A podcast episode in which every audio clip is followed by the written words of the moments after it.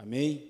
Então, aqui Lucas, capítulo 7, versículo 13 e 14, nos diz assim: E vendo o Senhor, moveu-se de íntima compaixão por ela, e disse: Não chores.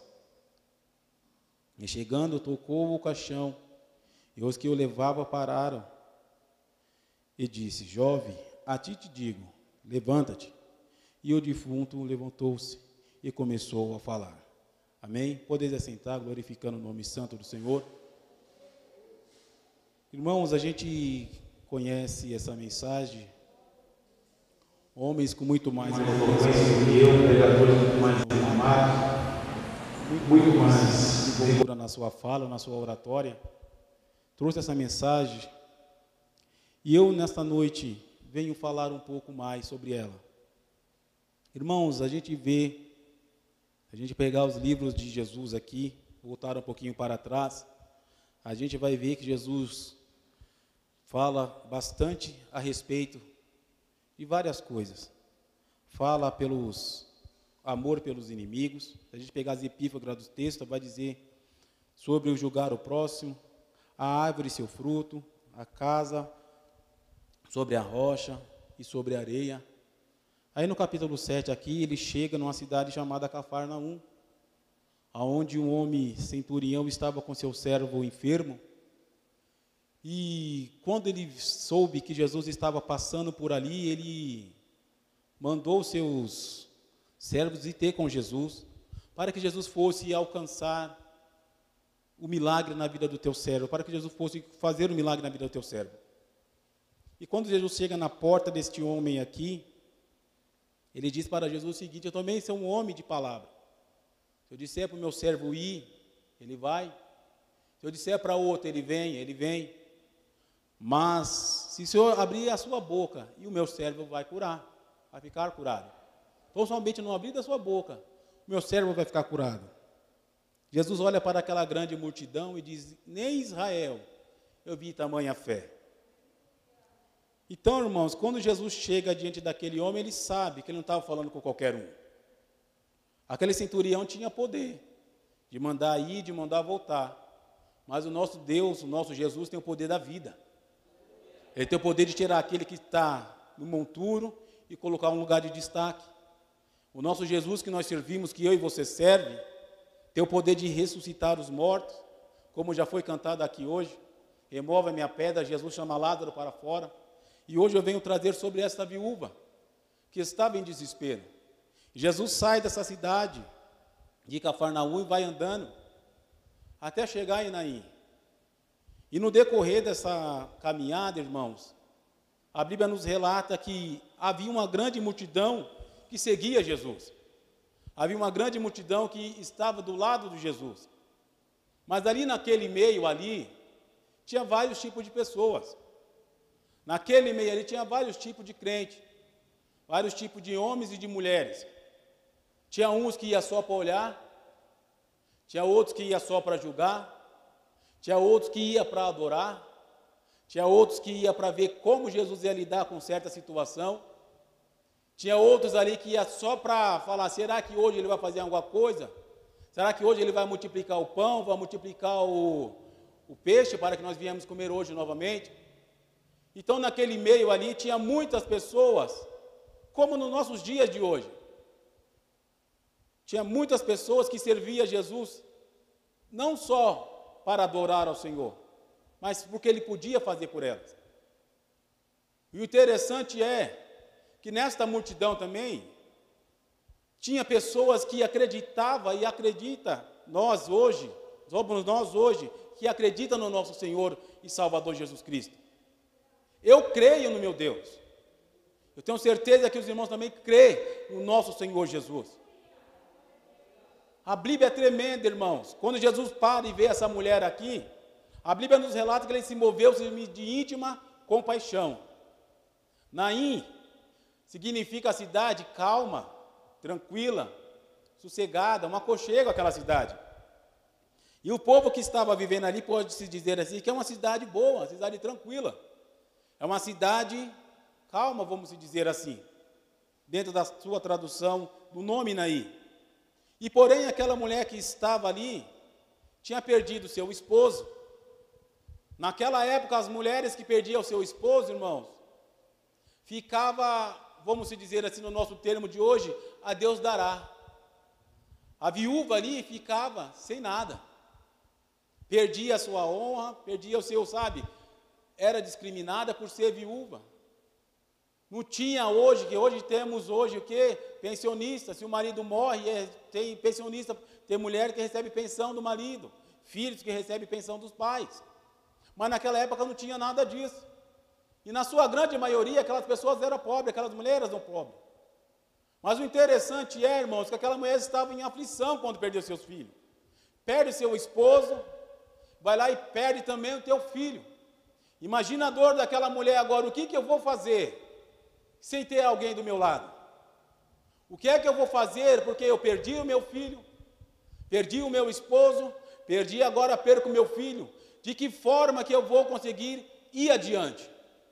Mas mal sabia ela que naquele caminho que ela estava indo, enterrar o seu filho, estava vindo o grande eu sou. Lamanto calamanduramandás. O interessante é que ela estava chorando, indo enterrar seu filho. Entra dentro comigo, irmãos, da mensagem. Ela saiu de dentro da tua casa, na onde que ela estava, não sei. Ajuntou-se aqueles homens e começou a carregar aquele jovem que estava morto. E ela estava chorando, talvez do lado do seu filho, na cabeça do teu filho, passando a mão no rosto do teu filho, dizendo: agora acabou tudo, estou perdida. Eu não tenho mais o que fazer. Perdi o seu pai, agora você me vai e me deixa sozinha. O que que eu vou fazer agora? Só que de lá do outro lado estava vindo um homem, de sandálias, cheio, o pé cheio de poeira, mas porém cheio da presença de Deus. Estava vindo um homem, ela estava vindo nessa direção, só não sei, mas vamos conjecturar aqui, ela estava vindo nessa direção. E do outro lado estava vindo um homem chamado Jesus de Nazaré. Aonde que em Cafarnaum ele tinha acabado de ressuscitar o servo do centurião com apenas uma palavra. Ele não precisou tocar na cabeça do homem, ele não precisou orar sobre o homem. A Bíblia nos relata que ele disse apenas uma palavra e o homem que estava enfermo em casa ressuscitou e foi curado. Então ele estava indo de encontro a esta mulher. O interessante é, irmãos, que na nossa vida, Jesus nunca chega atrasado. Na nossa vida, Jesus nunca chega adiantado.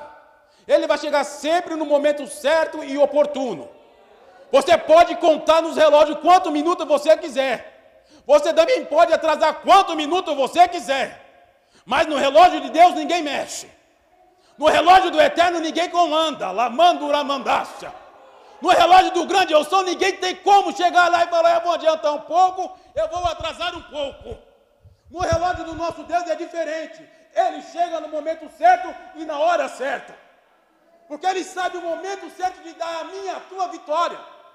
Talvez se eu receber agora o que eu quero, eu não vou conseguir segurar o que Ele tem para me dar. Talvez se você conseguir te dar agora o que você almeja, você não vai conseguir segurar o que Ele tem para te dar. Talvez se Ele atrasar um pouquinho mais, você não vai dar valor, mas agora eu não quero também mais, você demorou demais, eu já dei o meu jeito. Mas quando o Mestre chega é diferente.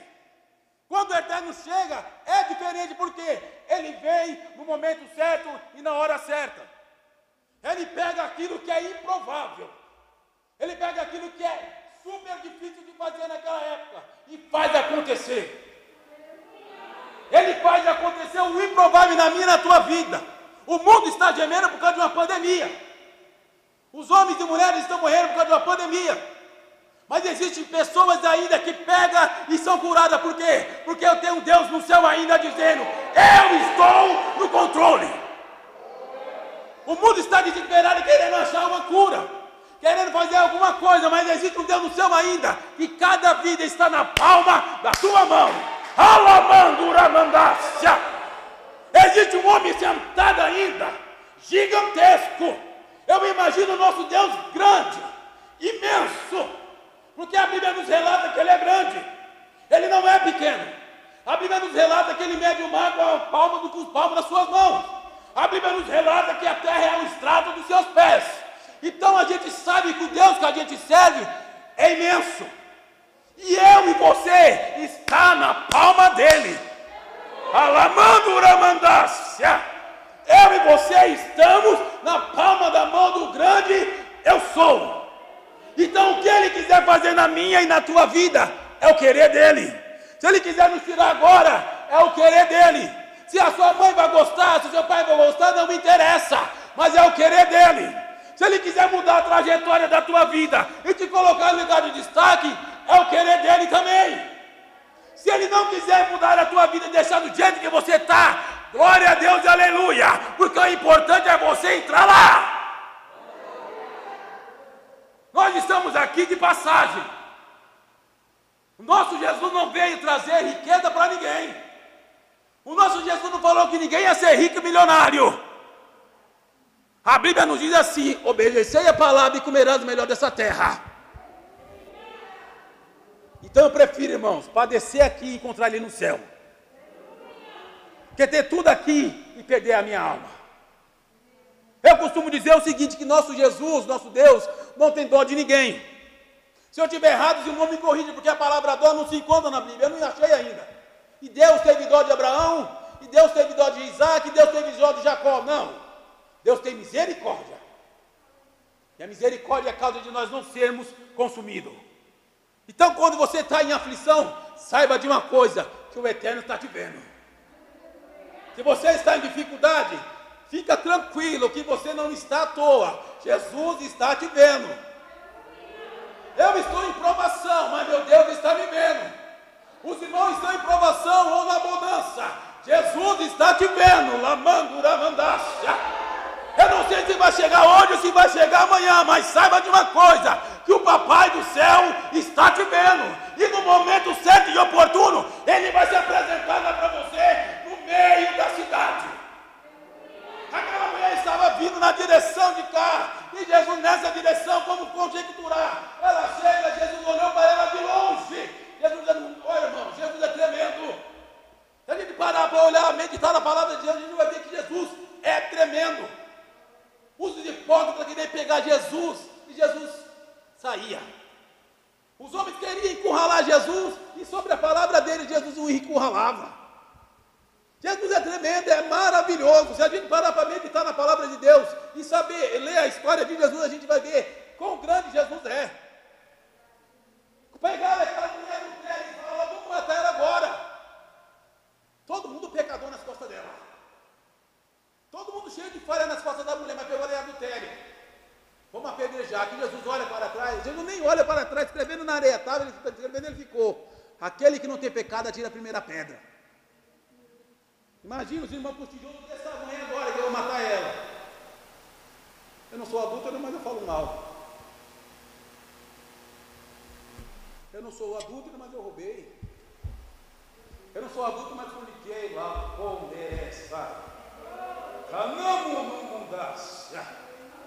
Eu não caí em adultério, mas eu estava lá fazendo coisa que não agradava a Deus. Então eu vou soltar minha pedra e vou sair de fininho. Ai, que naia sai!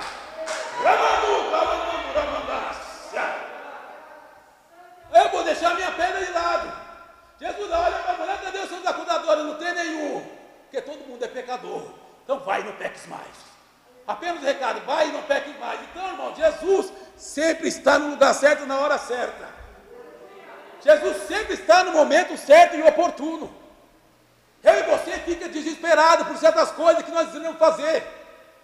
E você fica desesperado com o que vai acontecer amanhã. O mundo está caindo, mas a igreja está de pé. A igreja está de pé, seja aqui no Brasil, seja fora do Brasil. O povo de Deus está de pé. É motivo de eu e você dar glória. Sabe por quê? Porque se cumpre na tua palavra de Jesus, 1000 cairá ao seu lado e 10.000 à sua direita, mas tu não serás atingido. Está se cumprindo hoje nos nossos dias. Está caindo o ímpio, está caindo um monte de gente, mas aqueles que servem ao Senhor, está com a vida no altar, ainda está dando glória a Deus e aleluia, ainda está glorificando o nome santo do Senhor, ainda está buscando a face do Pai, ainda está querendo ter intimidade com Jesus Cristo. O objetivo da igreja é o quê? É entrar no céu. O que vinha é consequência para mim e para você. Saiba de uma coisa, que Jesus está chegando na tua causa. Jesus está chegando na tua causa. Meu amado e querido irmão, Jesus está chegando na tua causa. Mas já tem 10 anos que Jesus falou que ia chegar, mas até agora não chegou. Espera. Espera que Ele está chegando. Ele está chegando, Lamandurai, Kenaia, sai. Eu sinto a presença de Deus no lugar. Ele está chegando.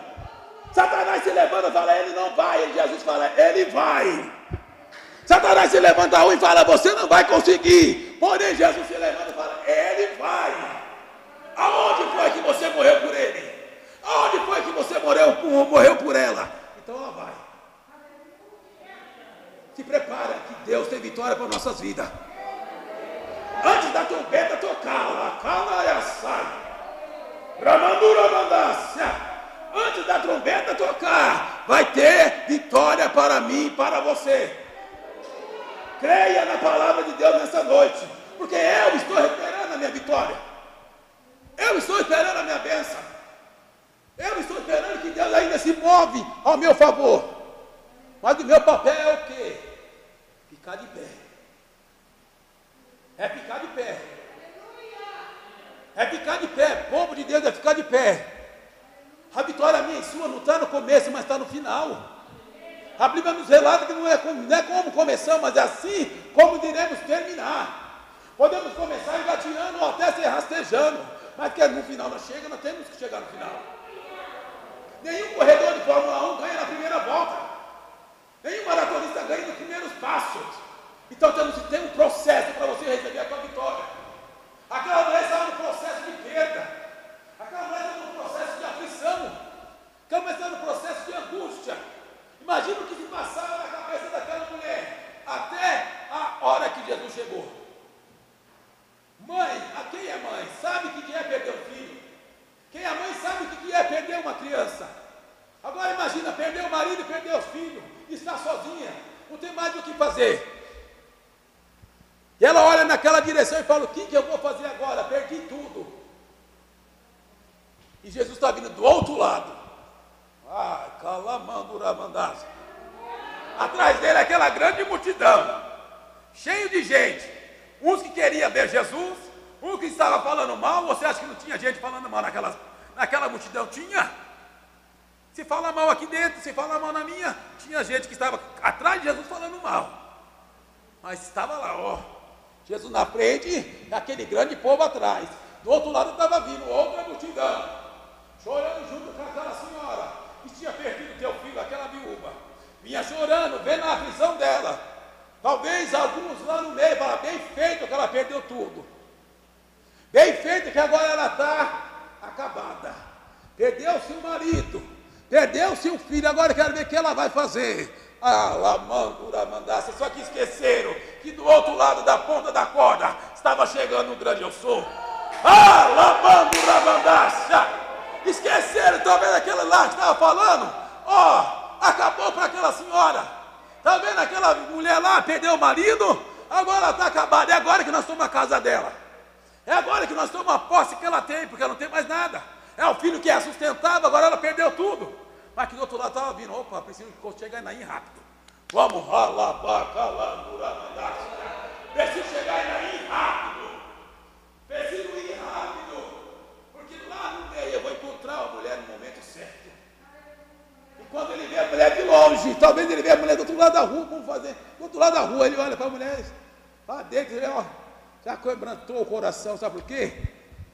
E moveu-se de íntima compaixão. A Bíblia nos fala assim que Jesus não rejeita o coração contrito e aquebrantado. O Senhor não rejeita. Você quer chegar aos pés do Senhor? Quebra o coração. Quer mover Deus ao seu favor? Quebra o coração. Lamandura mandaste. Você quer mover Deus ao seu favor? Coloca a junta para trabalhar. Dobra para trás e põe a cara no pó. Lá e que daia sai. Lamandura mandaste. Quer ver Deus agir na tua vida? Dobra o joelho para trás e põe a cara no pó. Você vai ver se Ele não se levanta ao teu favor. Você vai ver se Ele não vai mover os céus. Se Ele não vai ver trazer o que não existe para a tua vida. Você vai ver se Ele vai mudar a história e fazer você caminhar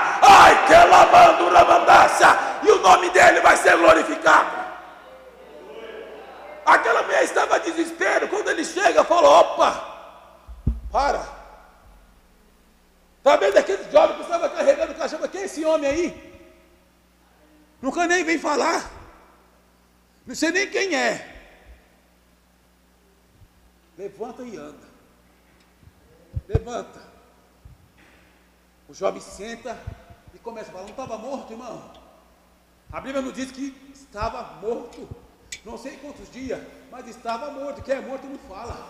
Mas porém o dono da vida chegou na hora e falou: levanta, levanta e destrava a língua, raladaraya, sai, levanta e começa a falar, que a tua mãe está te esperando, rapaz, volta para casa, que ainda é longa a tua caminhada. Você acha que o seu sonho morreu? Você acha que o seu sonho ainda morreu? Não. Tem um Deus no céu que está aguardando o momento certo, na hora certa Ele vai chegar na tua vida. Tem um Deus no céu sentado, só está esperando o momento que vai chegar. Olha, tal dia vou chegar na vida dele, tal dia vou chegar na vida dela. Ela não vai saber de onde vai chegar a vitória, mas eu vou aparecer. Talvez você esteja esperando da esquerda ou da direita, mas a vitória vai chegar. Tem vitória na nossa vida, irmão, que a gente não sabe nem de onde vem. Tem coisa na nossa vida que a gente não sabe nem de onde surgiu. Eu estava em dificuldade em São Paulo, devendo mais de 80 mil reais. Chegou um homem na minha vida, pagou as minhas contas, comprou meu apartamento à vista. E hoje eu estou aqui, não sei nem quem é. Antes de fechar o negócio comigo, ele foi lá na caixa, pagou as contas atrasadas que estavam no meu apartamento, pagou o condomínio, pagou tudo. Ainda me sobrou um pouco para me morar aqui em Botucatu. Não conheço, nunca vi, porém a vitória chegou na minha casa. Sabia como que eu estava em aflição? Eu estava de joelho prostrado, clamando ao Senhor. Falei: Jesus, tem de misericórdia de mim. Ei, Jesus, tem compaixão de mim. Sabe que Deus precisa ouvir nos últimos dias? É a igreja abrir a boca e falar. O que Deus quer de mim e de você é que nós falamos. Temos um diálogo com Cristo. Ah, daramanduramandácia. Jesus quer um diálogo. Ei, Jesus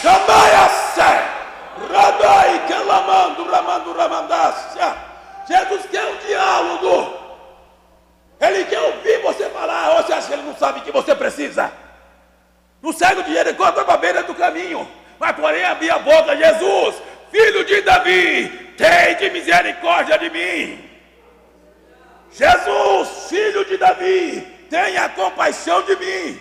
Chegaram nele: cala a boca, rapaz, você está atrapalhando o mestre. Porém, a Bíblia nos relata que ele gritava mais alto: Jesus, filho de Davi, tem de misericórdia de mim. Jesus para e falou: vai chamar aquele rapaz que está me buscando ali. Vai chamar aquele jovem, aquele homem que está me clamando ali. Sabe por quê? É o que move o coração de Deus, irmãos. É humilhação, é obediência, é joelho no chão dobrado. E a gente vê na nossa igreja hoje tantas coisas. Tantas coisas que estão acontecendo, menos oração.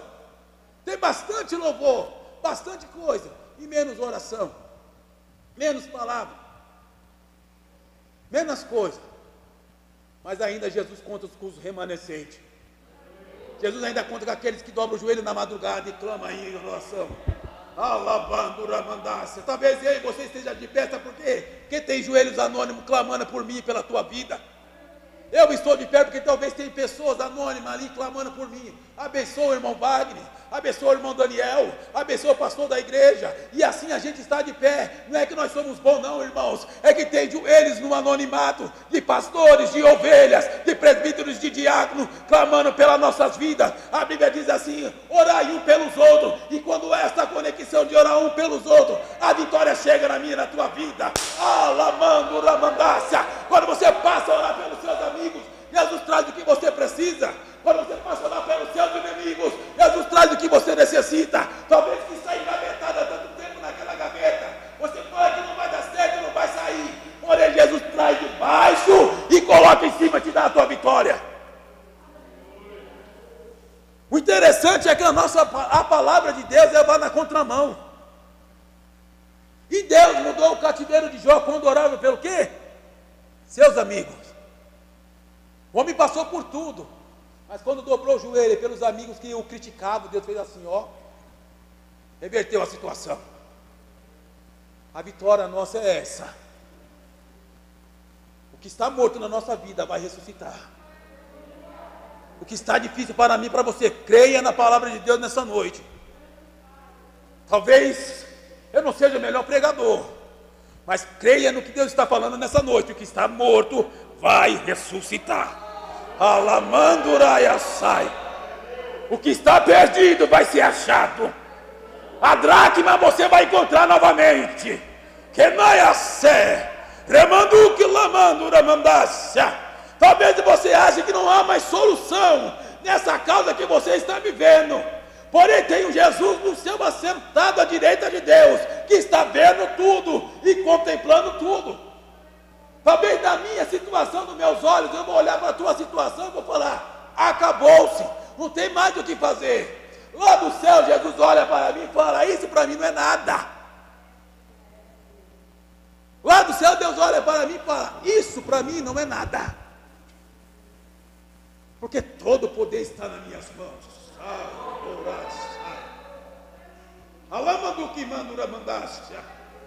Eu olho para a tua vida e falo: ó Daniel, a sua causa, meu irmão, acabou. Não tem mais jeito não. Aí Deus olha lá do céu e fala: para você não tem, mas para mim tem. Ah, pastor, não tem mais o que você fazer não. Aquela lá já era, aquele lá já foi. Aí Deus olha lá do céu e fala: para ele já foi, mas para mim ainda tá. Aquela causa perdida lá atrás, você fala: oh, já te passaram tantos anos, tantas coisas, tantos verões já se passaram, tantas primaveras velhas já foi, perdi tudo. Deus falou: oh, eu sou o começo, o meio e o fim. Eu sou o alfa e o ômega. No meu tempo não existe final. Existe eternidade. O que eu posso fazer há 1000 anos atrás, eu posso fazer agora. O que eu posso fazer 1000 anos para frente, eu posso fazer agora. O que pode demorar 10 anos para se cumprir, hoje eu posso trazer à existência. Amandura mandácia. O que pode demorar 40 anos, 20 anos, 80 anos à frente, Deus pode trazer agora na minha, na tua vida, como Ele pode encontrar com aquela mulher. Basta eu e você ficar de pé e firme diante da presença de Deus. Basta eu e você ficar de pé. O que o inimigo quer hoje, irmãos, é que nós desacreditamos de Deus. O que o inimigo quer hoje é que eu e você desacreditamos do Pai Celestial que está no céu. Se eu vou parar de acreditar em Deus, eu vou acreditar em quem? Se você que está aqui hoje, por alguma coisa, por algum motivo, parar de crer no Jesus que você veio ouvir aqui hoje, você vai acreditar em quem? Então, irmãos, vamos nos manter firmes diante de Deus. Primeiro, porque Jesus está voltando. Primeiro, que as promessas de Deus têm que se cumprir na nossa vida, e nós temos que ficar de pé. Sabe por quê, irmãos? Não é para passar na cara de ninguém, não é isso que eu estou pregando. É para mostrar que Deus é na nossa vida. É para mostrar que ainda Deus é na nossa vida. Porque você acha que não fala de você? Você acha que não fala de mim? Você acha que não olha para a sua situação e fala que não é mais jeito? Você acha que não olha para essa igreja e fala: lá, a pandemia chegou e as igrejas estavam vazias. E agora onde está o povo?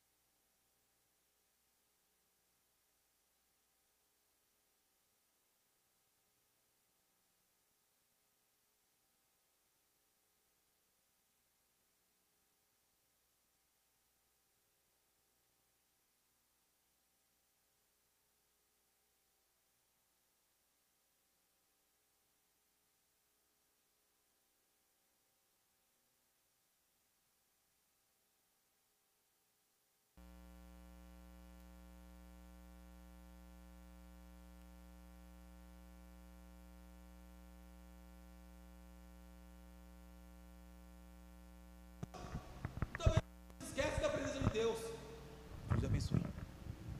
A gente faz plano para tantas coisas e talvez esquece da presença de Deus.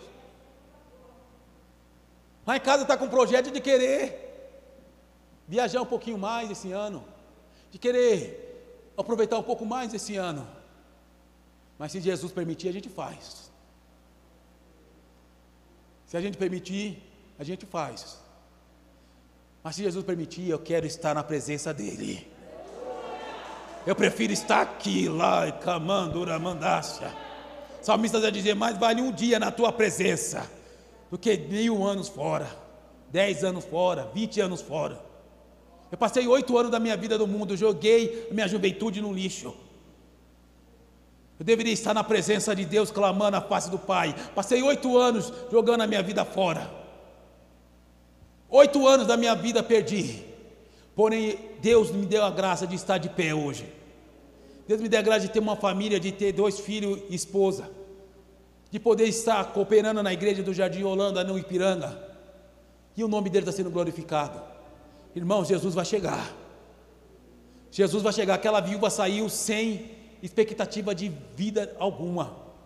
Ela saiu na cabeça dela que ela iria enterrar o teu filho.